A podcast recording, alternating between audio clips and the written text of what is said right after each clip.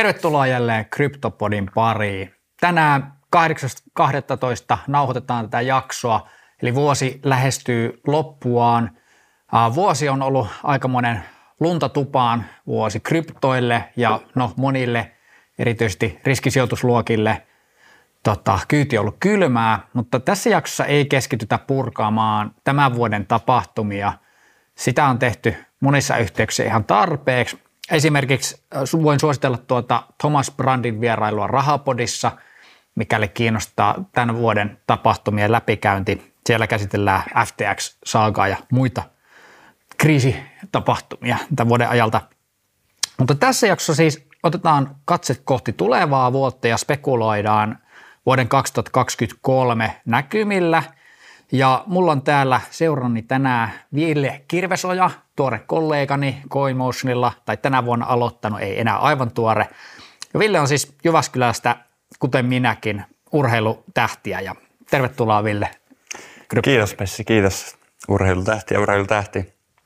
Tosiaan onko nyt kahdeksan kuukautta ollut CoinMotionilla, että on, on päässyt työnkin parista sitten kryptomaailmaan ihan urakalla tutustumaan ja sille, jos omasta taustasta haluan kertoa, niin Jyväskylässä yliopistossa ehkä tutustuin just kryptoihin eka kerran. Siellä kuulin ja ehkä tuossa koronan aikaan sitten niin kuin hyppäsin syvään päätyyn niin sanotusti, että aloin, aloin kunnolla tutustua näihin ja päädyin sitten gradunkin kirjoittaa tuosta DeFistä eli hajautetusta rahoituspalveluista ja on ollut nyt pari vuotta tässä niin kuin aika, aika syvällä tässä skeneessä. Tota, niin, toi siis todistetusti Suomen yliopiston maailmassa tuotetaan jotain kryptoihin ja lohkoketjuun liittyviä tuotantoja. Miten, oliko, tämä oli niin kuin oma idea, että lähdet tekemään Defistä ja lähdet esittää? Itse asiassa professorilta tuli idea, okay. että mulla oli silleen, mielessä oli kryptot ja ehkä niin kuin lohkoketjuteknologia ylipäänsä, mm. mistä kiinnostus tehdä. Professori, sit, professori kertoi, että DeFi voisi olla semmoinen aihe, mikä niin kuin, mistä ei ole aikaisemmin tehty, eikä mm. ollutkaan. Ja niin kuin, sitten aloin tutustua ja se se vei mukanaan, niin kirjoitin siitä sitten. Mm. Joo, DeFi-puolihan on niin koko hajautetun rahoituksen kenttä, niin tavallaan uusi termi ja ehkä just tämä englanninkielinen termi on myös se, mitä Suomessa enemmän käytetään, mutta tota, varmaan hyvin vielä niin kuin nuori ala ja kehittyy. Minkälaisia asioita sä sitten lähdit tutkimaan siinä sun gradussa DeFiin liittyen? Joo, no oikeastaan just kun siitä ei aikaisempaa tutkimusta oikeastaan niin kuin ollut tehty, niin mun tutkimuksen aiheena olisi tutkia niin kuin ihan, ihan niin kuin yleisiä hyötyjä ja sitten ehkä niin kuin ongelmia, mm. mitä DeFi-palvelulla on niin kuin tällaiseen perinteiseen rahoitusmarkkinaan verrattuna. Et sen tarkoitus oli toimia vähän niin kuin semmoisena pohjana sitten, että siitä voidaan sitten alkaa tarkentaa sitä tutkimusta ja mennä niin kuin eteenpäin sen puolesta. Mm. Tota, tänä vuonna, kun nuo monet keskitetyt toimijat kryptomarkkinalla on ollut vaikeuksissa ja nimenomaan ää, niin kuin markkinan kriisit on liittynyt enemmän tämmöisiin kaupallisiin toimijoihin kuin DeFi, DeFi-puoleen, niin näetkö, että siinä olisi semmoista, niin kuin, voisiko tämä muuttaa markkinan painopistettä jotenkin tai tuoda nostetta DeFille? Mm, se on hyvä kysymys ja sille ehkä niin kuin looginen päättelyketju voisi olla tämä, että mm. nyt kun on vähän luottamusta menettänyt nämä keskityt toimijat ja FTX sun muut, mistä ollaan paljon puhuttu, niin että näkyisikö se sitten just näissä DeFi-tokeneissa, jossa mm. ei ole sitä keskitetty toimijan vaaraa käytännössä. No, vielähän se ei ole oikeastaan näkynyt, että siihen on toki monia syitä, miksi se sitten tokenin hinnoissa näy. Yksi on varmasti tämä niin kuin yleinen markkinatilanne, että mm. vaikea sieltä on sitten erottua, jos kaikilla kryptoilla suunta on ollut enemmän tai vähemmän niin kuin alaspäin. Niin se vaatii sitten aika paljon niin kuin ostopainetta, että sieltä sitten uhitas vastavirtaa yhtäkkiä. Hmm. Toinen, toinen, mikä tulee mieleen, on toki se, että mehän nähtiin tämän FTX-saagan jälkeen, että Uniswapin nämä kaupankäyntivolyymit nehän kasvoi. Tuli jopa viikon ennätys siellä, muistaakseni. Mutta se ei vielä millään tavalla oikeastaan näy siinä niin tokenin omistajien niin kuin hyödyssä. Mm. Et kun siellä ei tule tämmöistä niin osinkomaista tuottoa, niin sitten se kaupankäyntivolyymi ei oikeastaan vaikuta siihen niin kuin tokenin hintaan vielä tässä vaiheessa. Että se on enemmän tai vähemmän sitä spekulaatiot vielä. Eli jos sanotaan, että on osakekauppaa pyörittävä pörssi tai Nordea pyörittää arvopaperikauppaa, niin jos siellä alustalla käydään Nordeassa paljon kauppaa, niin Nordean osake nousee, koska Nordea tekee hyvää tuottoa. Mutta jos Uniswapissa käydään paljon kauppaa, niin Unitokenin arvo ei välttämättä silti nouse ihan samalla lailla, koska se ei ole niin kuin, osinkoa tuottava osaste. Mm. Joo, juuri näin, että ei se sinänsä niin kuin vaikuta näihin tokenin omistajille millään tavalla. Että kun sähän tällä hetkellä se token käytännössä antaa sulle luvan osallistua siihen protokollan niin kuin hallinnointiin ja äänestyksiin, mm. mutta jos ei se tuota tämmöistä niin kuin kassavirtaa, niin se ei sitten niin kuin tämmöisen rahoitus, rahoitusteorian perusteella sitten oikein niin kuin näy siinä hinnassa. Niin, niin. Ja Uniswappihan siis on tosi hallitsevassa roolistossa tavallaan hajautetussa markkinassa, että sielläkin niin kuin puhutaan, no markkina on hajautettua, mutta sitten se on kuitenkin tosi keskittynyt tiettyyn kauppapaikkaan tai mm. järjestelmään, että näetkö, että tota, niin kuin onko se jonkinlainen riski tai hidaste tai hyvä asia tämän DeFin kehitykselle, että se on niin hallitseva se Uniswapin rooli? Niin, no se on hyvä kysymys. Ehkä siinä ei kuitenkaan sellaista samanlaista riskiä ole, mikä olisi, niin kuin, jos se olisi selkeästi keskitetty toimia. Et koska kuitenkin nämä protokollat perustuu avoimeen lähdekoodiin ja kaikki, ketkä osaa koodia lukea, niin pystyy sieltä itse todentamaan, että näin tämä protokolla toimii ja tähän se perustuu, niin sinänsä se on niin kuin vapaata kilpailua. Mm. Et jos sä haluat vaihtaa palvelua, niin se onnistuu täysin niin kuin helposti. Ehkä paljon helpommin kuin mitä vaikka niin kuin osake, osake tämmöisen keskitetyn toimijan niin kuin välillä pitäisi siirtää osakkeita, niin se on aika moni prosessi. Mm. Totta, onko niin Uniswapiin siihen tokeniin uniin liittyen sitten, onko jotain semmoisia kehityspolkuja tai näkymiä, että millä tavalla siitä voisi tulla niin kuin houkuttelemampi sijoituskohde?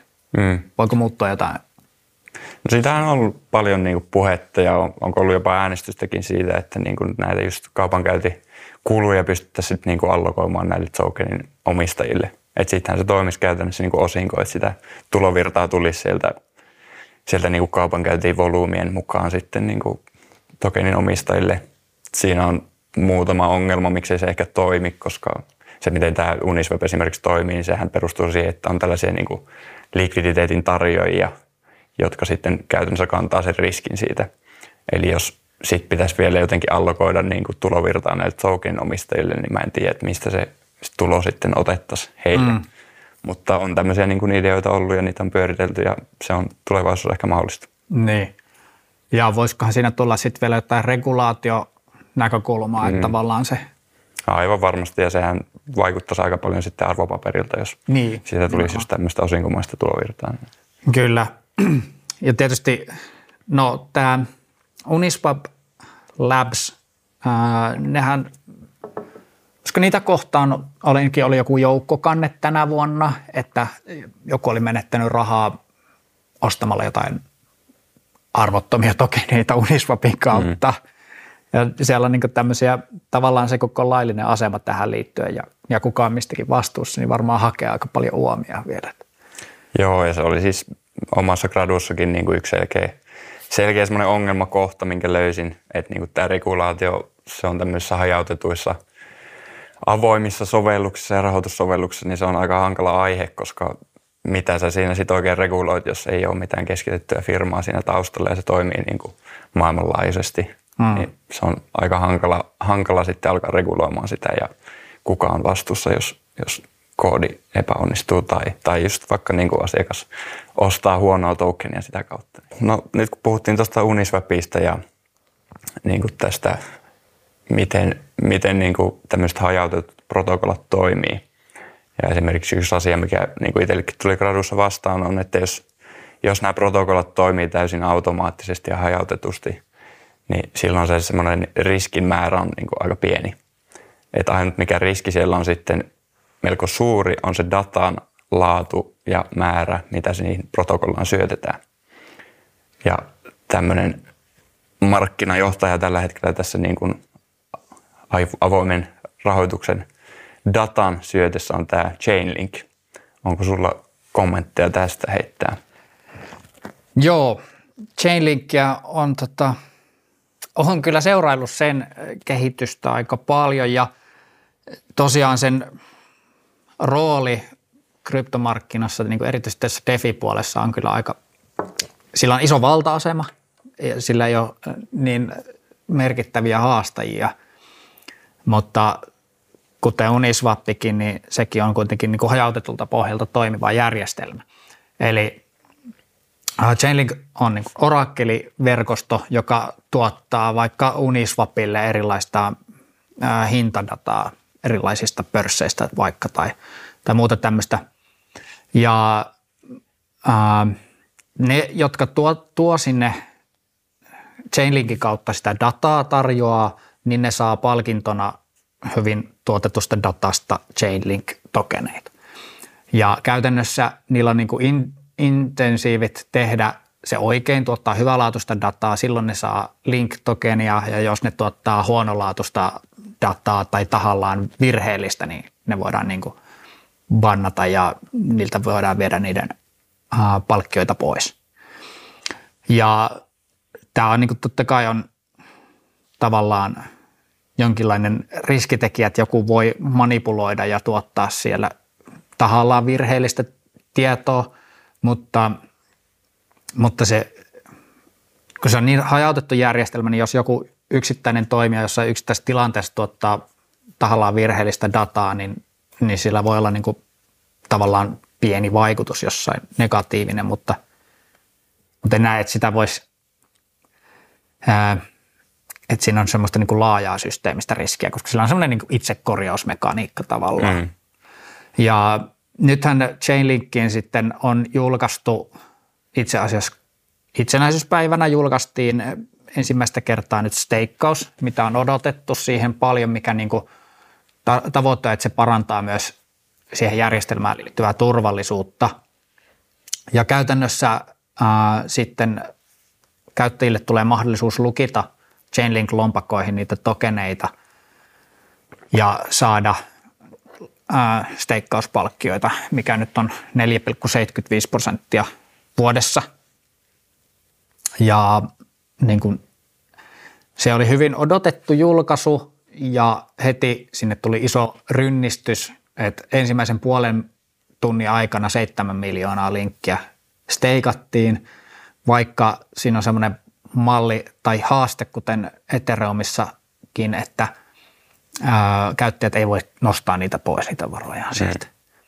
Eli käytännössä se niin kuin kertoo myös siitä, että on, on käyttäjiä, jotka luottaa tähän järjestelmään, vaikka ne tietää, että ne lyö sinne isoja määriä rahaa lukkoon, vaikka ne ei saa nostaa niitä vuoteen pois sieltä. Et mä niin kuin pidän noita Chainlinkin kehitysnäkymiä aika, aika hyvinä ja että se menee se protokolla eteenpäin.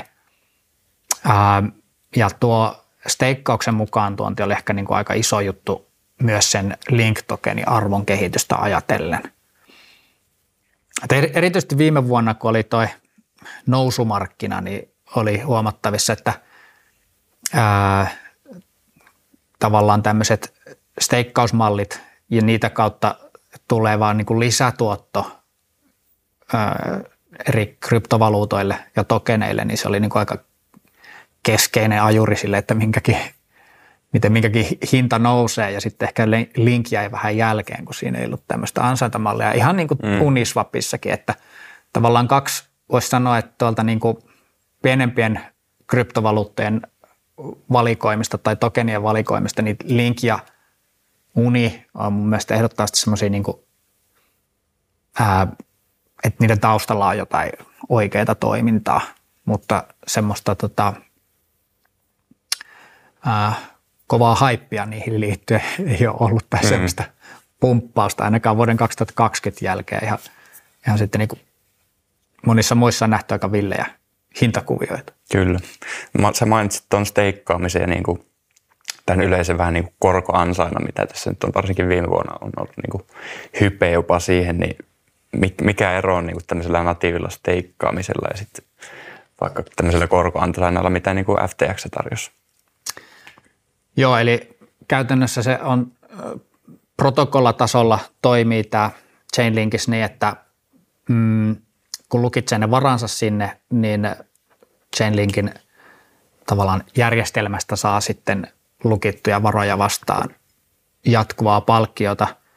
Ja tietysti ne ei niin kuin tavallaan ää, ne ei, ne ei niin kuin vivuta sitä markkinaa tai järjestelmää mitenkään. Eli että ää, jos, jos mä lainaan sulle rahaa ja sä lainaat niitä eteenpäin jollekin ja se lainaa eteenpäin jollekin, mitä tässä niin kuin keskitettyjen toimijoiden kanssa on tavallaan mm. tapahtunut, niin että markkinaan tulee semmoista niin kuin ketjuttuvaa velkaa, mikä sitten luo, ää, tulee niin kuin näennäisesti isoja lukuja yritysten taseisiin ja pörssien volyymeihin ja muuta. Niin tässä niin kuin ei tavallaan tapahdu mitään ää, muuta kuin, että ää, pieniä määriä chainlinkkiä niin kuin vapautuu lisää kiertoon niille, jotka on lukinut varoja ja sitten osa myös niille, jotka tavallaan tuottaa sitä orakkelidataa. Mm. Tuo on yksi niin kuin Defin, Defin hyvistä puolista just tuo, mitä mainitsit, että on, on tämmöistä niin kuin ilmaa noissa taseissa, niin koska Defi on avoin tasekoodi ja sä näet ne kaikki transaktiot, mitä tapahtuu, niin ei ole käytännössä mahdollista, että olisi tämmöistä niin kuin vilppiä niin kuin tämän vaikka kaupankäyntin volyymien suhteen tai tämmöistä käytännössä. Että se avoimuus on niin kuin just Defin yksi suurimpia niin kuin etuja. Mm, kyllä. Että tuommoista periaatteessa tuommoista vilppiä ei pysty tekemään, mutta onhan ää, niin kuin, okei, okay, kaupankäyntivolyymea voi manipuloida ylöspäin keinotekoisesti mm. sillä, että tehdään edestakaista kauppaa. Kyllä. Me vaikka myydään toisille meistä jotain tokeja. Niin. Kyllä, mutta jos sitä sitten tarkemmin alkaa tutkimaan, että mihin ne transaktiot menee eteenpäin, niin sitten se niin kuin paljastuu. Joo. Toki, toki tuommoista on mahdollista niin, tehdä. Kyllä, ja, mutta kun sekin tavallaan senkin niin kuin näkee, että esimerkiksi muista viime vuonna aukesi joku uusi NFT-kauppapaikka, mikä nousi hetkessä isoimmaksi kaupankäyntivolyymiltaan, mutta sitten hyvin nopeasti niin kuin katsomalla sitä dataa, niin näkee, että täällähän vaan niin kuin pari käyttäjää hmm. pyörittää keskenään rahaa ja tokeneita, ettei se oli ihan vilppiä. Niin. Että se on kyllä just Defin hyvä puoli, että, että tavallaan voi koittaa huijata ja manipuloida, mutta senkin kaikki näkee. Juuri näin. Joo, tässä on puhuttu nyt Defin hyvistä puolista. Äh, mitäs käyttäjän kannalta, niin onko sitten jotain kuitenkin haasteita vielä? Äh, minkä takia kaikki käyttäjät eivät siirry tai ole jo siirtyneet Defiin? Mm. No varmasti niin kuin päällimmäinen syy on se käyttö, käyttäjäkokemus. Että onhan se vaan niin kuin liian vaikeaa tavalliselle, tavalliselle käyttäjälle mennä ottaa Metamaski käyttöön ja mennä DeFi-maailmaan sen avulla. Et se on varmasti se suurin syy.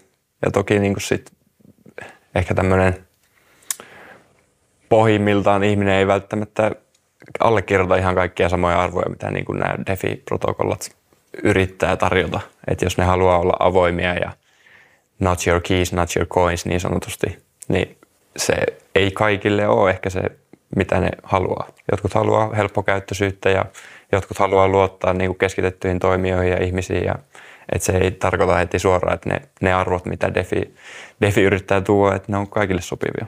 Mm. Joo, tästä voisi oikeastaan jatkaa tuohon tota, niin kuin tähän kryptojen itsehallinta keskusteluun, että tietysti tämmöisenä kriisivuonna, kun palvelutarjoajia on kaatunut, niin, niin, niin äh, osa, osa kryptojen puolesta puhujista on sitä mieltä, että tavallaan tämä kaikkien avainten itse säilyttäminen on se ainoa oikea tapa. Ää, mä näen sen itse ongelmallisena siitä näkökulmasta, että, että mun on vaikea uskoa, että kryptovaluuttojen niin kuin, ää, tavallaan mainstreamiin tulo, semmoinen niin käytön yleistyminen, niin, niin se voisi tapahtua kovinkaan nopeasti niin, että kaikki hallinnoi kaikkia avaimia itse. Että se on vaan niin, kuin niin paljon helppokäyttöisempää, kun sulla on tavallaan jonkinlaisia palveluntarjoajia välissä. Hmm. Ja niin kuin mainitsin, ei kaikki halua edes kantaa sitä riskiä, että on sitten vastuussa omissa kolikoistaan. Mm. ne haluaa nukkua yleensä paremmin, jos ne tietää, että... Mutta, mutta toki se menee sitten toiseen suuntaan myös, että kaikki ei pysty nukkumaan, jos he tietää, että meidän, hänen kryptonsa on jossain palveluntarjoajalla.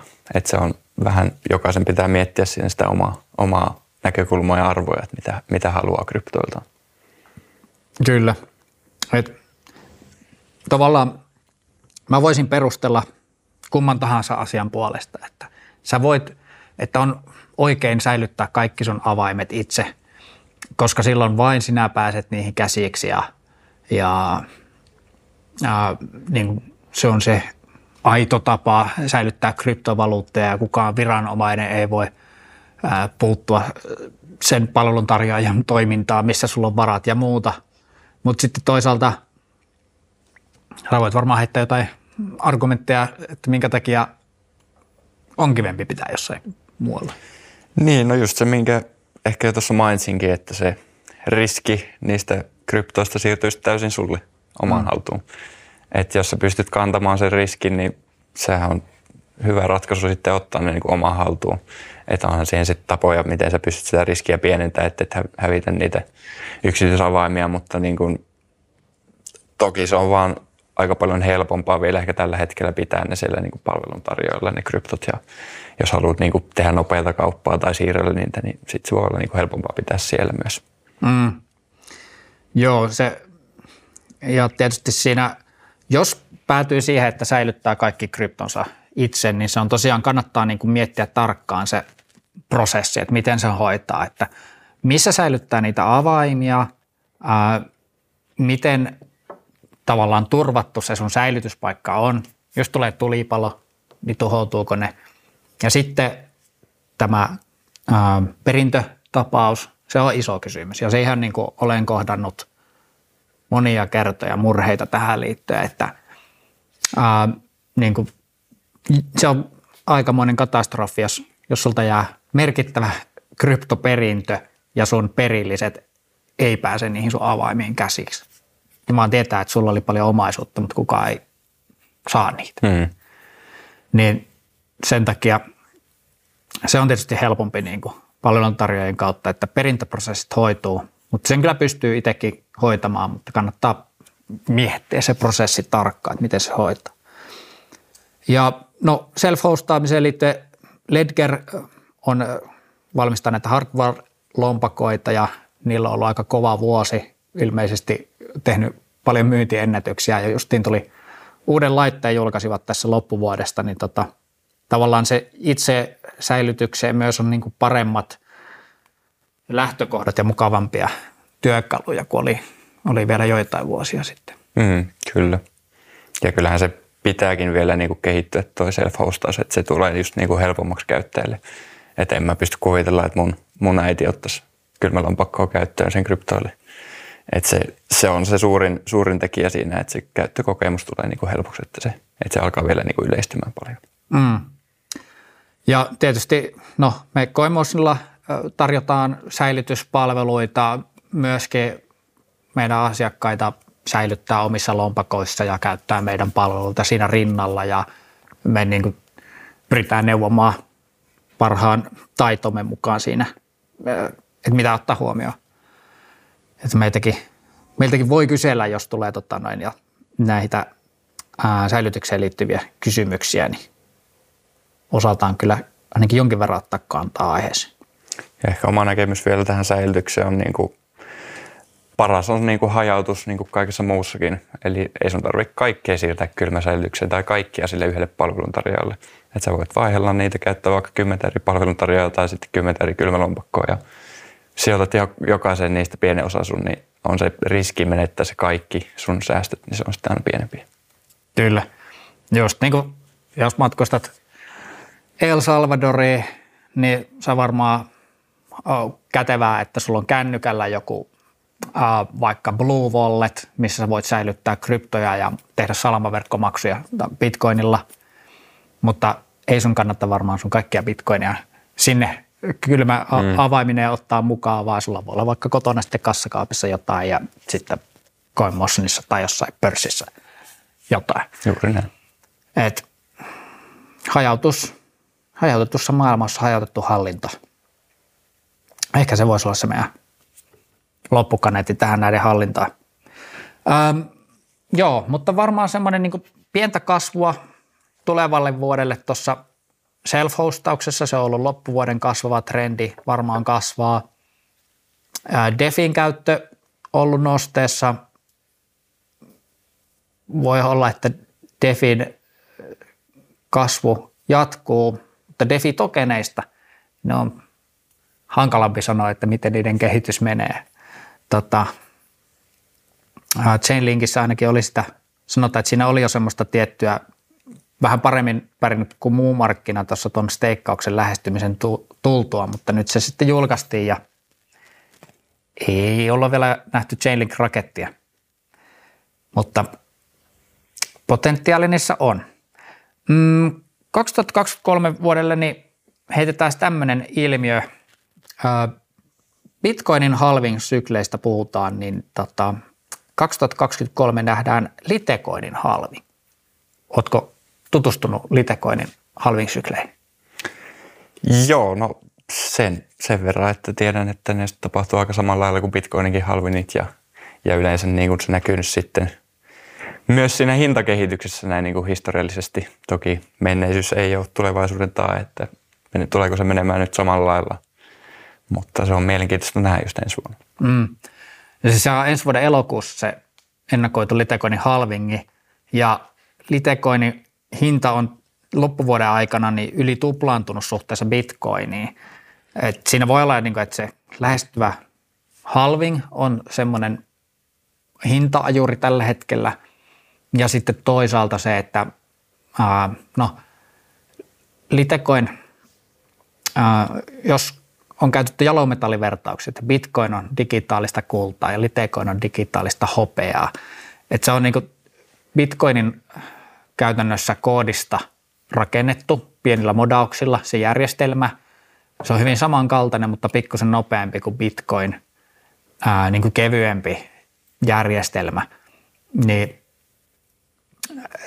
tässä tavallaan ää, epävarman kryptomarkkinan keskellä se on ehkä näyttänyt jotenkin semmoiselle vähän niin turvalliselle ja tota, toisaalta ää, ei, ei niin kiinnostavalle tai hyökkäyksen kohteena olevalle vaihtoehdolle tai kryptolle, niin olisiko siinä jotain semmoista, haettu jotain vanhaa ja perinteikästä, kun alettu investoimaan uudestaan litekoiniin. Mm, se on hy- hyvin mahdollista ja se on mielenkiintoinen ilmiö, että noin niin puoliintumiset muutenkin, että monestihan se hintapiikki on tullut vasta sieltä niin kuin puoliintumisen jälkeen. Mm. Mutta jos kaikki odottaa, että se tulee silloin ja alkaa pikkuhiljaa sijoittaa se jo ennen sitä, niin alkaako nämä puolintumisen tai niiden, niihin liittyvät hintapiikit sitten niin kuin aikaistumaan. Ja voisiko se olla nyt esimerkiksi Litecoinin kohdalla, että se on nyt nähdään jo se niin kuin hintapiikki, joka yleensä on tullut sitten niin kuin puolintumisen jälkeen. Jep. Joo, se voi olla juuri näin, että aletaan spekuloimaan sillä hyvissä ajoin sillä puolintumisen positiivisella vaikutuksella. Tietystihän siis sillä on myös se, sit se ihan käytännön vaikutus, että kun se äh, markkinoille tulevien litekoinien määrä puolittuu, niin kyllähän se sitten niinku alkaa vaikuttaa siihen, että se myyntipaine vaan vähenee äh, louhioilta. Ja sitten Bitcoinin, Bitcoinin halvingi on 2024 noin toukokuussa, niin käytännössähän sekin hyvin voi jo ensi vuoden aikana alkaa tavallaan sen hinnoittelu. Mm, se on mahdollista. Ensi vuonna nähdään halving, ehkä, olisiko semmoinen pre-halving ralli? Se voi olla. Se on mielenkiintoista nähdä, miten tämmöinen ehkä uusi globaali makromarkkinatilanne sitten vaikuttaa näihin puoliintumisiin, että mennäänkö ihan samalla tyylillä kuin aikaisemminkin vai onko nyt uudet tuulet, mutta se jää mm. nähtäväksi. Niin aiemminhan kryptomarkkinaa hyvin pitkälti veti se Bitcoinin halving-sykli ja sen mukana meni niin kuin markkinan suunta. Tänä vuonna sitten tavallaan makro on jyrännyt yli, eli maailmantalouden ongelmat on iskeneet koko kryptomarkkinaa ja tavallaan krypto, Bitcoin on lähtenyt menee aika samalla, samalla linjalla esimerkiksi Nasdaqin kanssa ja muutenkin niin iso korrelaatio osakemarkkinaan, mutta et kun jos ja kun talous yhtään niin kuin makropuolella vakaantuu tai tota, niin, tuleeko sieltä sitten, palataanko uudestaan tähän niin halving, halving syklivetoisuuteen? Se on hyvä kysymys. Ei valitettavasti kristallipalloa meikäläiselläkään, mutta tokihan siinä niin kuin mainitsit just se puoliintumisen idea, että tulee koko ajan vähemmän bitcoinia markkinoille ja se myyntipaine pitäisi lyhyellä matikalla siltä niin kuin pienetä. Niin jos niin kuin makrotilanne sen sallii, niin miksei. Mm. Uh, loppu vielä ilmiönostoina. Uh, no viime vuonna nähtiin metaversen suuri nousu ja NFT. Mä uskon, että NFT, uh, ne kuplautu äärimmäisen rajusti, mutta tota, me edelleen on olemassa ja ne on tullut jäädäkseen ja isot toimijat, niin kuin Instagramiin tulee ja Twitteriin. Mä uskon, että se, se on osa tulevaisuutta ja digitaalista omistajuutta hyvin pitkälti. Ja, ää, on esimerkiksi tullut sellaisia toteutuksia, että NFTitä pystyy käytännössä kevyimmillään ostamaan omistamatta mitään metamaskia tai muuta kryptolompakkoa tai omistamatta kryptovaluutteja, niin että tavallaan se tekninen toteutus piilotetaan yksinkertaisen käyttöliittymän taakse, jolloin kuluttaja vaan ostaa euroilla asioita ja sekä hänellä on NFT kryptovaluuttalompakossa. Et se voi olla niin yksi semmoinen tulevaisuuden suunta, että lohkoketjut ää, menee yhä useammassa asiassa tavallaan taustalle niin, että asiakas tai kuluttaja ei edes tiedä toimimansa NFT tai lohkoketjun kanssa tai kryptovaluutteen kanssa. Kyllä, siis samaa mieltä. Mun mielestä se on se juttu, minkä se vaatii, että nämä tulee menemään mainstreamiin. Mm. Että se pitää olla käytännössä silleen, että sä et välttämättä edes tajua, että nyt ollaan lohkoketjun tai kryptojen kanssa toimimassa, vaan se menee niin saumattomasti sitten se käyttökokemus. Jep. Ja mitä noihin NFTihin tulee, niin se on, se on ehkä vähän sääli, että ne on niin kuin tälleen kuplautunut ja saanut ehkä vähän semmoisen maineen, että ne on tämmöisiä huumoriapinakuvia, vaikka se teknologia siinä taustalla on kuitenkin aika potentiaalinen niin kuin moneenkin eri käyttötarkoitukseen ja se ehkä vaatii vaan sen yhden semmoisen hyvän oivalluksen, että tähän tätä nyt käytetään ja se että tajua, että se onkin NFT siinä taustalla, niin sitten se räjähtää käsiin se teknologia. Mm.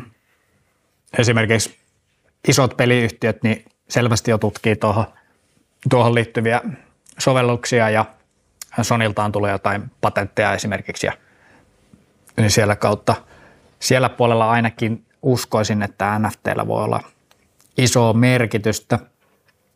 Ja tietysti tuotta nyt futiksen MM-kisat menossa, niin siellä nähtiin Ronaldolta tullut, tai Ronaldo-teemainen NFT-kokoelma ainakin omassa Instagram-mainosfiidissaan jatkuvalla syötellä. Ja tota, varmaan liittyy, urheiluun liittyy. Oikeastaan NBA Top Shot taisi olla semmoinen ensimmäinen, missä niinku, mihin liittyen itse törmäsin isommin NFT. Tota, no, tämä menee ennen MM-finaalia pihalle tämä tota, jakso, niin otetaanpas loppuun tämmöinen pieni MM-jalkapalloaiheinen spekulaatio. Liippaa kryptoihin, koska kryptot, siellä kryptofirmat mainostaa MM-kisoissa, niihin liittyen tulee NFT-julkaisua – ja itse asiassa voisin nostaa, että meidän tapahtumassa, tota, meillä oli tässä asiakastapahtuma, niin siellä oli Riku Tahko, suomalainen rallikuljettaja, ketä ollaan sponsoroitu. Ja hän sanoi, että hän niin kuin eri tämmöiset alat on näkynyt kovasti, isosti urheilumainostamissa eri aikoina. Hän arveli, että seuraavaksi niin kuin kryptot tavallaan valtaa urheilumainostuksen mm. isosti.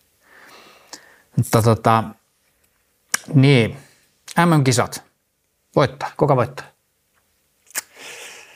No, oma hevonen sieltä nyt valitettavasti jo tippui, eli Espanja. Niin täytyy ehkä näin Messi-fanina sanoa, että Argentiina. No niin. Joo, me, mä sanoisin, että me nähdään tota Argentiina-Portugali-finaali sitten. Ja tota, Cristiano aloittaa penkillä, mutta tulee 70 minuutin kohdalla sisään ja puskee Portugali 1-0 voittoa nostaa kannua. Tuo finaali kuulostaa hyvältä, mutta kunhan, kunhan Messi voittaa. All right. Tota, kiitoksia Ville vierailusta. Eiköhän me tehdä ensi vuonna vähintään vuoden lopussa, niin katsotaan, että tota, oliko meidän ennusteet ensi vuoden ilmiöistä yhtään kohdillaan ja, ja jatketaan harjoituksia. Kiitoksia kuuntelusta ja meihin saa yhteyden. Meidän yhteistiedot löytää tämän podcastin alta YouTubessa tai meidän nettisivujen kautta. Ja ollaan valmiina palvelemaan ja keskustelemaan näistä aiheista ynnä muustakin. Kiitoksia kuuntelusta ja hyvää vuoden lopun jatkoa. Kiitos.